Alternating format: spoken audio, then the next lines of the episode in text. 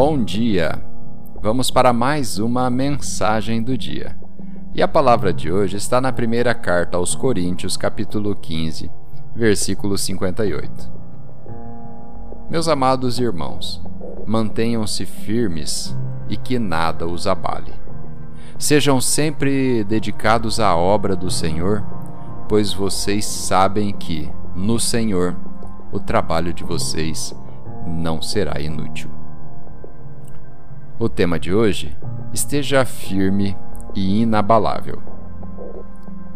Permanecer firmes e inabaláveis é uma escolha poderosa que precisamos fazer.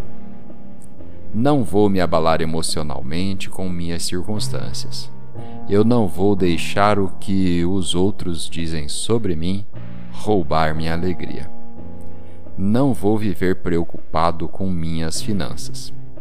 Eu não vou perder a minha fé por causa da condição política atual. Eu farei o meu melhor e confio em Deus para fazer tudo aquilo que eu não consigo fazer eu tenho a graça de Deus para lidar com qualquer coisa que aparecer no meu caminho.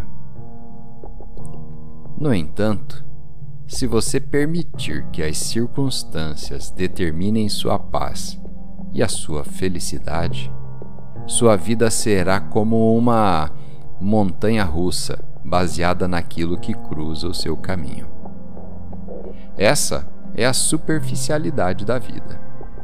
Mas Deus está nos dizendo: você tem que ir mais fundo na sua fé. Em vez de tentar usar sua fé para controlar suas circunstâncias, use a sua fé para poder se controlar estando no meio dessas mesmas circunstâncias. Quando você fica em paz, você está numa posição poderosa você sabe que nenhuma arma forjada contra você prosperará. Vamos fazer uma oração?